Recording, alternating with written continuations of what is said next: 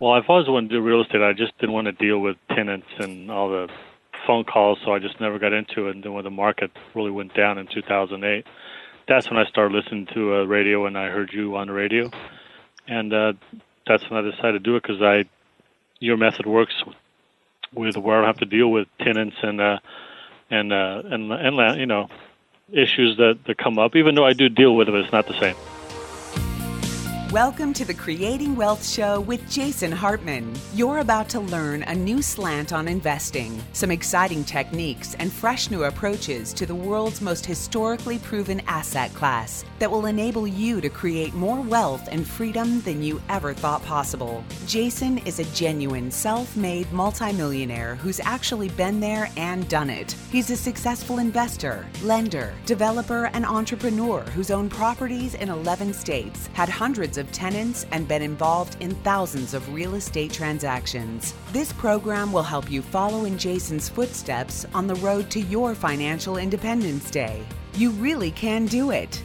And now, here's your host, Jason Hartman, with the complete solution for real estate investors. Welcome and thanks for joining us. This is episode 1273, coming to you from uh, charming St. Petersburg, Florida dodging the hurricane and woke up to some good news today. It looks like I can go back home. So I am uh, talking to you from our German engineered and radically overpriced studio, the car. you know, the car has pretty good acoustics actually. So uh, when you're uh, in the podcasting business, you're always looking for acoustics and noticing them. And uh, you know, some places are just better than others. It's good that the hurricane is missing uh, Florida.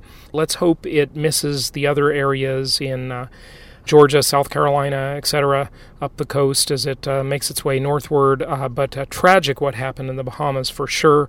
Uh, of course, out of these tragedies, good always comes, and they will rebuild better and stronger than ever before. as you always see new new structures and uh, techniques and building codes emerge out of all these uh, tragic disasters. So uh, let's wish them luck and keep them in our prayers in the Bahamas. The hurricane just sat over them, it just didn't move, it just sat there, just dropping sheets of rain uh, for quite a while. Anyway, today we have got uh, a another show on some well, really more creative than before, I'd say, ways to deal with your self-directed IRA or solo 401k. Our guest is Jeff Astor, and we're going to talk about some things and some common myths, or I think risky behaviors that people get into with self directed accounts where they could open themselves up to some serious tax liability. So, uh, you know, uh, account holder beware, as the saying goes, not buyer beware, but account holder beware. So, we'll dive into that. Of course, we've got two great events coming up. Really excited. We got all the bookings done for our upcoming Venture Alliance Mastermind cruise, and we've still got a few spots left. Go to jasonhartman.com to check that out. That's going to be just a fantastic fantastic time. I'm really, really looking forward to it and uh, cannot wait to enjoy the fall colors and that crisp, fresh fall air. You know, when you live in Florida, you really you really kind of enjoy going to places uh, like New England and, and, Canada in the fall. It's uh, it's great. And then, of course, Profits in Paradise is coming up in Orlando the week after we get back from the cruise. So, two great events. Uh, you can certainly plan some family vacations around these trips. They will be great. Really looking forward to Profits in Paradise. And we are exploring some potential themes for this year's Profits in Paradise, and I think you'll like those quite a bit. Also, we are planning a side property tour. Yes, since we are in Orlando for this event, it is possible to see some properties, which is rare at Meet the Masters. Well, at Meet the Masters, it's unheard of, and at Profits in Paradise, at least so far, it's unheard of. But this will be the exception. We'll be announcing some details on that.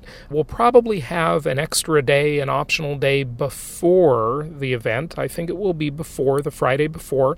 The event, of course, is a conference on Saturday and Sunday. We are planning, although it's not firm yet, to do a uh, kind of a mini property tour on Friday before the conference. So look for that. Save the dates. We sent out an invitation or save the date uh, reminder That's in late October, 26th and 7th.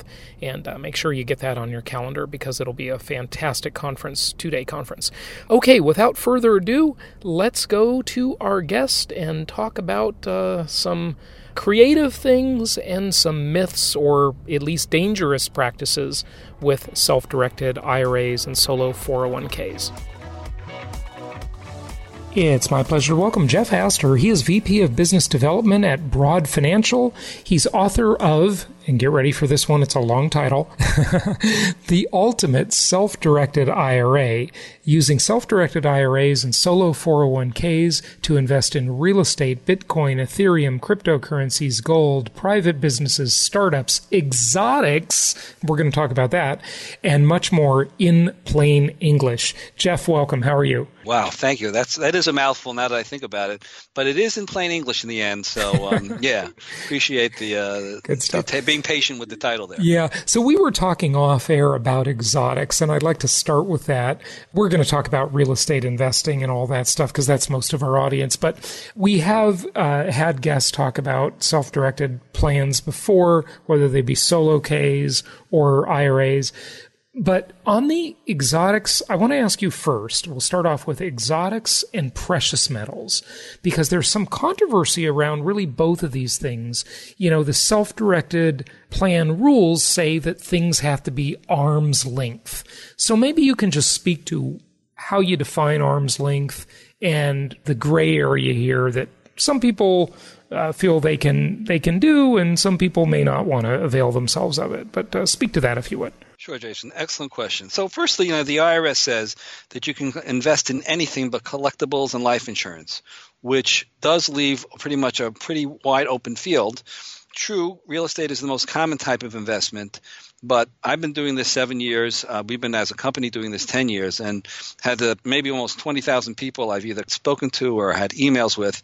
And some people have come up with some very interesting, that's why I call them exotic type of investments. So um, one of them, the classic one that I've always mentioned to people, is Arabian racehorses. A guy, you know, I remember spending a couple of days, uh, him, him explaining to me how the business worked. But basically, he's buying an Arabian racehorse. Well, it's actually a foal. It's very young. It's an arm's length transaction because he's not the one who's raising it or feeding it. It's not on his farm and his property. You know, he's investing in a an animal that if things go right in two or three years, he'll make a huge uh, return on his investment. Very often it doesn't. But the arm's length here is that he's not actively or in any really way engaged with it other than paying others to raise it. Uh, which also actually leads to an interesting point. You know, I think one of the things that distinguishes our company, Broad Financial, is outstanding customer support and knowledge. We can talk more about that later, but the, the short of it is, is that we've been doing this 10 years. We have an A plus. We retain two of the leading ERISA firms, that those firms that specialize in retirement plans. Rare does it happen that we can't answer a question on the spot, but if we do, we can refer to our attorneys on behalf of the customer at no cost to them. So that's a great option. So when, when I get this call about the Arabian racehorses, so I did confer with our compliance department and people, and you know we, we hammered it out with the customer, you know exactly what he could and could not do. Mm-hmm. That's an example of exotic. There are a lot, lots of them. I, you know, we um, we have people investing in in a treasure island, in a zoo. I mentioned. Um, what is a treasure island? What do you mean? Truth is, one of my colleagues. I mean, if I'm going to buy an island, I want to buy the one with the treasure on I it. I guess so. Maybe it was a part. It was, but the, I guess people came there. I don't know if it's an island. It could be. Maybe it was. Maybe it's a small island in, a, in an amusement park. It wasn't really my client, but basically they were people would come there to pay to look for treasures or things that were buried in the ground on the uh, premises. Okay. Whoever thinks of such a thing when you write the IRS code, you know. Mm-hmm. I had another fellow that was investing in an LLC that tracks the social media value of 360 leading supermodels. Mm-hmm. You know, not something that I would think of. I that fits into the exotic character. What, what is the name of that company? I'm curious. I, yeah, even if I remembered it, I wouldn't be able to get or share yeah. It with you. But uh, he was an interesting fellow. He they were also inviting him to be on some beauty pageant contest, so you know he had some perks along with the investment. Yeah, see, may, maybe that's not arm's length. I don't know. That guy might might, got it, might get an audit. Yeah, yeah, yeah, yeah, that's right. I, yeah, that could be. Talk to us about you know. There's basically two two different types of self-directed IRA companies out there in the marketplace, right? Yeah, two, because there are two fundamentally different types of uh, self-directed IRA models: a custodial model where your money is put into the hands of a custodian and everything works through them, and a checkbook model where through the vehicle of an IRA LLC, the client gets the ability to take the money out of a custodian's hands and into their own hands at a bank of their choice, thousands of potential banks. So those are the two classic types of plans. It's rare, I don't know if it even exists out there, that you're going to find a company that does both. We at Broad Financial, we do the checkbook plan, but we have a sister company under the same ownership. It's actually in, in the same building, all right, in the other side of the wall that does the custodial plan. Their name is Madison Trust. And essentially, what that means is that if a person calls us up and after talking to them, it sounds like they'll be better served with the custodial plan, we'll direct them to Madison Trust, or I'll tell them about Madison Trust, eh, or, and vice versa if it sounds like the checkbook plan is better. But there are two plans it's an advantage to find a company that can offer you both because otherwise someone might try to pigeonhole you into a plan that might not be ideal for your circumstances. You know, I think most of our listeners are going to want to get the plan or if they have one, set up an LLC inside of the plan and then have checkbook control, meaning they can pay the bills and the expenses themselves. They do need to be careful, though, that they're not running afoul of the rules. Uh, you know, if they take that responsibility on themselves, because you know they always are susceptible to an audit. But tell us who would and wouldn't want one plan or the other. In our case, the custodial plan is ideal for people that want to make a one-time lump sum investment. They're not going to be managing the property, paying the bills. They have a friend or the company that's a development in real estate development, for instance, and they need to give them $100,000, $200,000, a one-time lump sum, and then they'll get returns periodically. The reason that's really good for a, a custodial plan, our sister company, Madison Trust, just charges $100 to set up. They do charge transaction fees. They do charge check fees. But if you're only doing one one time, it's the $100 setup, and then there's a flat yearly fee for IRS reporting. Right. So that's going to be if you're, you know, if you're investing in some pooled money asset or a fund or something like that. And everybody knows what I'm going to say, be a direct investor and buy the properties yourself. So that's going to lend itself much better to a checkbook control type of situation, right? Right, absolutely. The more check intensive your investing is, like managing the real estate, the more the checkbook plan will be the. And and we know. say checkbook, but that means you know you can have a credit card attached to it, a debit whoa, card. Whoa, whoa, whoa let's or, stop right, right, there. No. So the truth is, you can't have a credit card attached to it. You can have a debit card attached to it, oh. but a credit card has interest, and one of the rules of the IRS is you can't guarantee a loan, and you can only get therefore if you want to leverage a property, you can only leverage it with a non-recourse loan. Yeah, and I want to ask you about that and talk about that. And there's very few non-recourse lenders out there, and the rates and terms aren't as good. We'll we'll go into it in a second, but finish the credit card thing.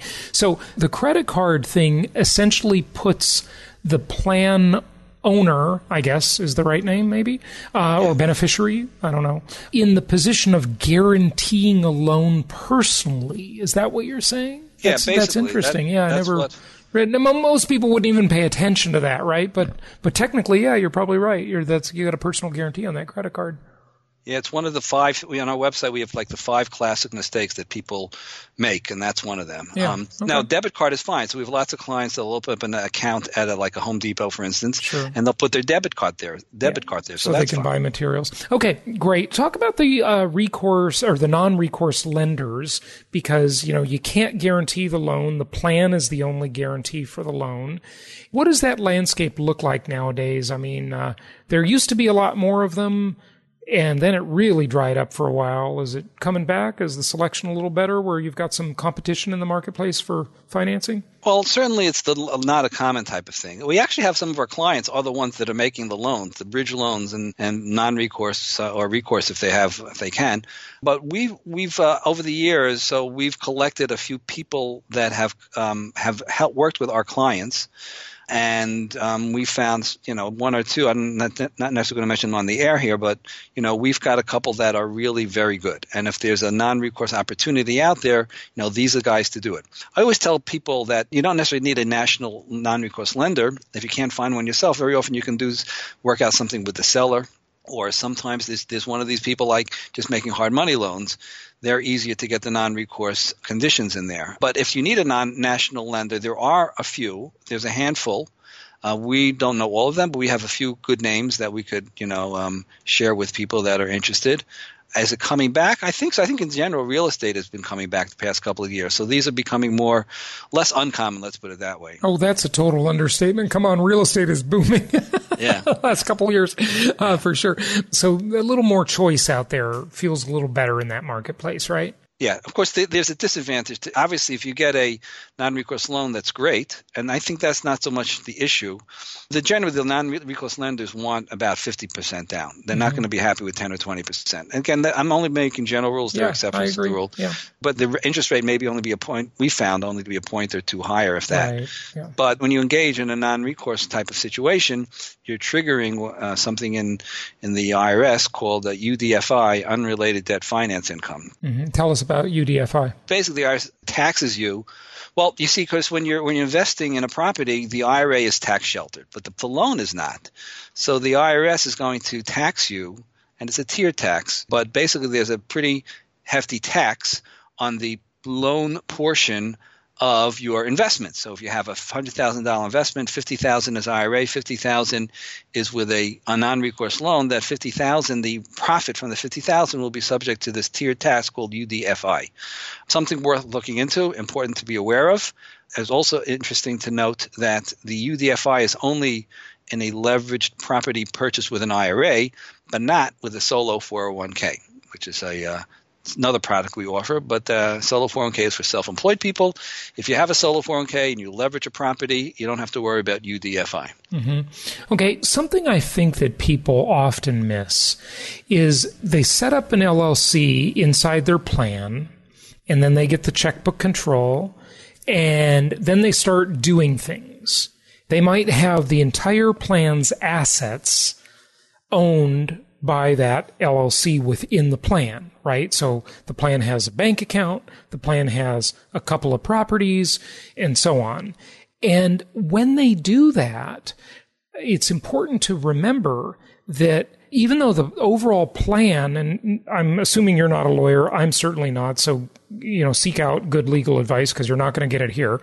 Uh, but just conceptually, these are the things to think about. Okay, the plan might be protected from an outside creditor, but it's not going to be protected from an internal creditor.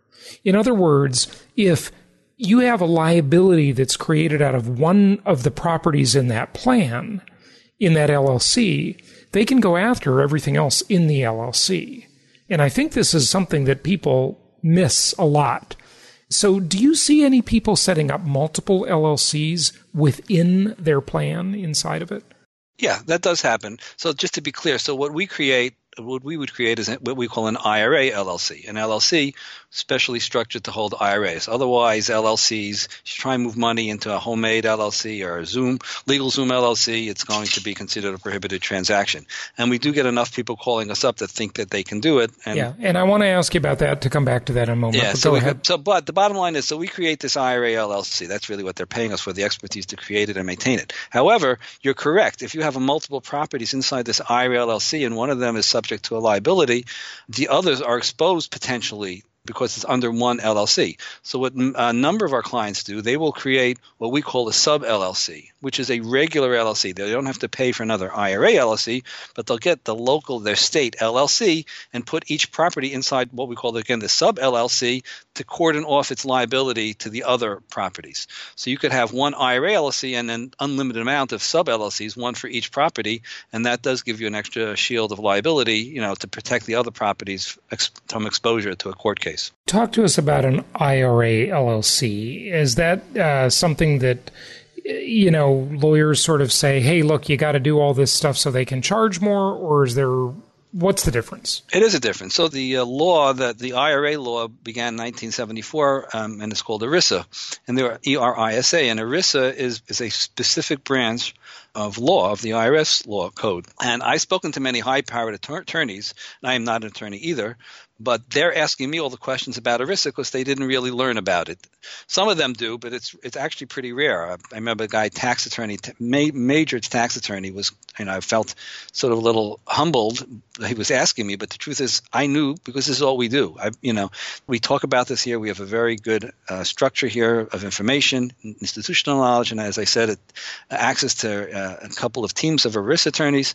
So yeah, you really need to know how to make an LLC that's compliant to the IRS code and that um, you know main, is maintained going forward. It's not something right. But what, what's the real difference? I mean, it's the operating agreement has a special clause in it, or what, yeah, what do you mean? The operating agreement, the language of the operating agreement is part of it, and then there's a structure to include the custodian and, and so forth. Uh huh. Okay. What else do you want to say? What maybe a question I haven't asked you? What else do you want to share with the listeners as we wrap up? Well, it's such a big field. I can't even begin to know, know where to go with that. Again, it's a very important, I think, for listeners to not only look for a plan. The easy part is finding a, a legal plan, a you know a plan that that conforms and is compliant. And unfortunately, we've I've had experience with many people that sent me plans that thought they got a legal plan when I asked them, listen, you know, send me your article, send me your LLC. We'll look it over compliance. And if it's compliant, you know, we'll just set you up with a custodian part of our business. And how many times have I told you that they set up something that really wasn't? So they didn't think they, it turns out that they couldn't do it. But that leads to a bigger point, which is that it's not enough just to get a great plan. I really think it's very important uh, to get a great company. You need a company that has a track record. A lot of people don't know how to research things. They look it up and they see a company and they think they're all the same, and they're not. Some are. I'm not saying you know Broad Financial is the only great company out there. I believe we are a great company, but you know you have to do your research. You look up the Better Business Bureau. Don't be happy with just A pluses or look at the actual testimonials. What are people saying? And the reason is is because here's a person that spends his whole life building up a, an IRA, a retirement plan, and he's got a great investment. He's got great ideas, and because of lack of advice or because someone gives him wrong advice, he now risks the tax shelter status of maybe hundreds of thousands, millions of dollars. It gets worse uh, than that. I mean, yes, he risks the tax possibility, but also, you know, some people, like in every industry, these IRA companies have just ripped people off. They've just stolen the money. And that's why I think that the checkbook control, where you have the LLC, you control the bank account, is better because you know, if you leave it to the custodian, you know, they could just take the money, right? Yeah, I mean, exactly. You know, that, that exactly. can happen. There, there's no potential of a company like Broad Financial being um, the target of a law of a class action lawsuit for fraud because we're not holding your money right. for you know for any type of theft. Uh, we're just giving the vehicle to take your money to a place that you feel comfortable with. Right, right. But your sister company is a custodian that does hold the money, right? So they do. You know, people should know. That's why I started out with understand the difference. There's two main types of companies. There's the company that with a checkbook control where you have the money in that bank LLC bank account that you're essentially controlling, right? And then yeah. there's the custodian company where they've got your money. And, you know, if that company goes under and someone's reaching into the cookie jar there, you know, you really can lose your money. And I don't know what type of, you know, this happens with exchange accommodators, escrow companies, you know, lawyers, of course, anybody who keeps your money, right, can run off with it. so, right, right. so be careful. Yeah. Yeah, absolutely. Buyer beware. Um, of course, you know, then there's, you could put your money at a bank that's not FDIC insured and also be into a problem. And is there the, such a thing? I mean, every bank is FDIC insured. Well, credit unions, people yeah. are involved in credit unions yeah. and stuff like that. And then you have into 2008 crisis, which showed that that banks aren't always as uh, solvent as you might think. So. And and sometimes people are over the FDIC limits too. Yes, yeah. that's also true. So you gotta you have to be smart about it. Yes, there are advantages and disadvantages, but certainly the advantage of the checkbook plan is, and you should look this up because there are some companies out there that are that have been and and still are the cla- the target of class action lawsuits lawsuits for these types of things. If you're going to go custodial, and I do think the custodians are generally honest and they're certainly very regulated, but if you do with a custodian, make sure you dig in and look for you know signs of uh, this this really are they legit and uh, do they have a, a, re- a track record that reflects you know integrity and honesty. Right. Yeah. Absolutely. Give out your website. So Broad Financial is our name. We're like broad, like in broad shoulders, and financial. Broadfinancial.com. www.broadfinancial.com. And Yep. Jeff, thank you so much for joining us and filling us in a little bit more about the world of self directed IRAs. And of course, we didn't really talk about it, but solo 401k is another option as well. These are some, some good vehicles. Uh, thanks again. Pleasure. Again, we didn't even talk about the, the gold and the precious metals. Maybe we can you know what? Again, well, you know what? Let's talk about that real quick. Good point. okay. Good point. So here's the thing. Let me just tee that up. So there's this rule about arm's length, right? Where you've you've got to have everything arm's length, all the investments.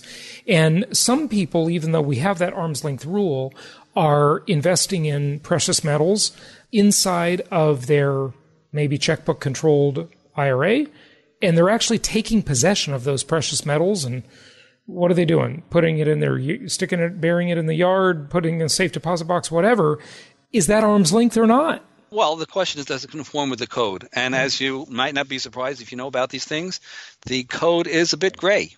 The code is not so clear about that. And there are attorneys, there are firms that say that um, there is some leeway for a person having an IRA LLC, for instance, to actually take possession of that. Maybe I'll come back another time. We could talk about more in detail. When people ask us about these things, you know, we'll gear it. Um, essentially, though, the bottom line is is that what no one disagrees with, what's completely agreed upon, is that you can use your IRA LLC and buy the metals and put it in a depository we do have lots of clients, you know, using our plans for precious metals. The question is taking physical possession, and that's a longer conversation. You know, look, listen, I don't think precious metals are a very good investment. They don't produce any income, they have no tax benefits, etc. But if you're going to do it, and you feel that it's better than the dollar and the dollar is going to collapse, blah, blah, blah. You know, I've heard all those arguments. I've argued it a few times myself.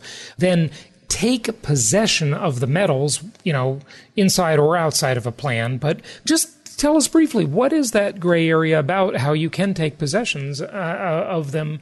And you know even if you were audited you might be okay. Well firstly let, us just say that one of the reasons that people want to take physical possession as opposed to you know putting it like the delaware depository is the fear of an economic collapse where currency is completely worthless and what's really worthwhile is actual metals so it doesn't pay to these people, to people who think this way or you know worried about this, that to have the economy collapse and the banks will be closed and the Delaware depository will also be closed and you can't. Well, and the Delaware open, depository can steal your gold. So how do you right. take possession of it? That's the right. question. So many people want to take possession and they take possession outside of an IRA. That's their strategy. Now inside of an IRA, there's some specifics in the code. Again, it's, it is a longer conversation. We can we have uh, some PDFs and stuff like this that goes into some of these details. Um, where I'm being, being a little vague about it because it's not a simple discussion, but there are gray areas in the code. We can look at some of it if your listeners aren't too bored. But bottom line is is that there's controversy and it's unclear exactly about it. We're not necessarily going to uh, decide either way, but we do have clients that probably, as far as we know, might be using it for taking possession because they have an attorney that's told them, listen, here's the code. I'm ready to back you up. Take possession of it. If that's their choice, then that's their choice. All right. Well, Jeff, thank you so much for joining us. Very good, Jason. Let's do it again. Thank you so much for listening. Please be sure to subscribe so that you don't miss any episodes. Be sure to check out the show's specific website and our general website, hartmanmedia.com, for appropriate disclaimers and terms of service. Remember that guest opinions are their own, and if you require specific legal or tax advice or advice in any other specialized area, please consult an appropriate professional. And we also very much appreciate you reviewing the show. Please go to iTunes or Stitcher Radio or whatever platform you're using and write a review for the show. We would very much appreciate that. And be sure to make it official and subscribe so you do not miss any episodes. We look forward to seeing you on the next episode.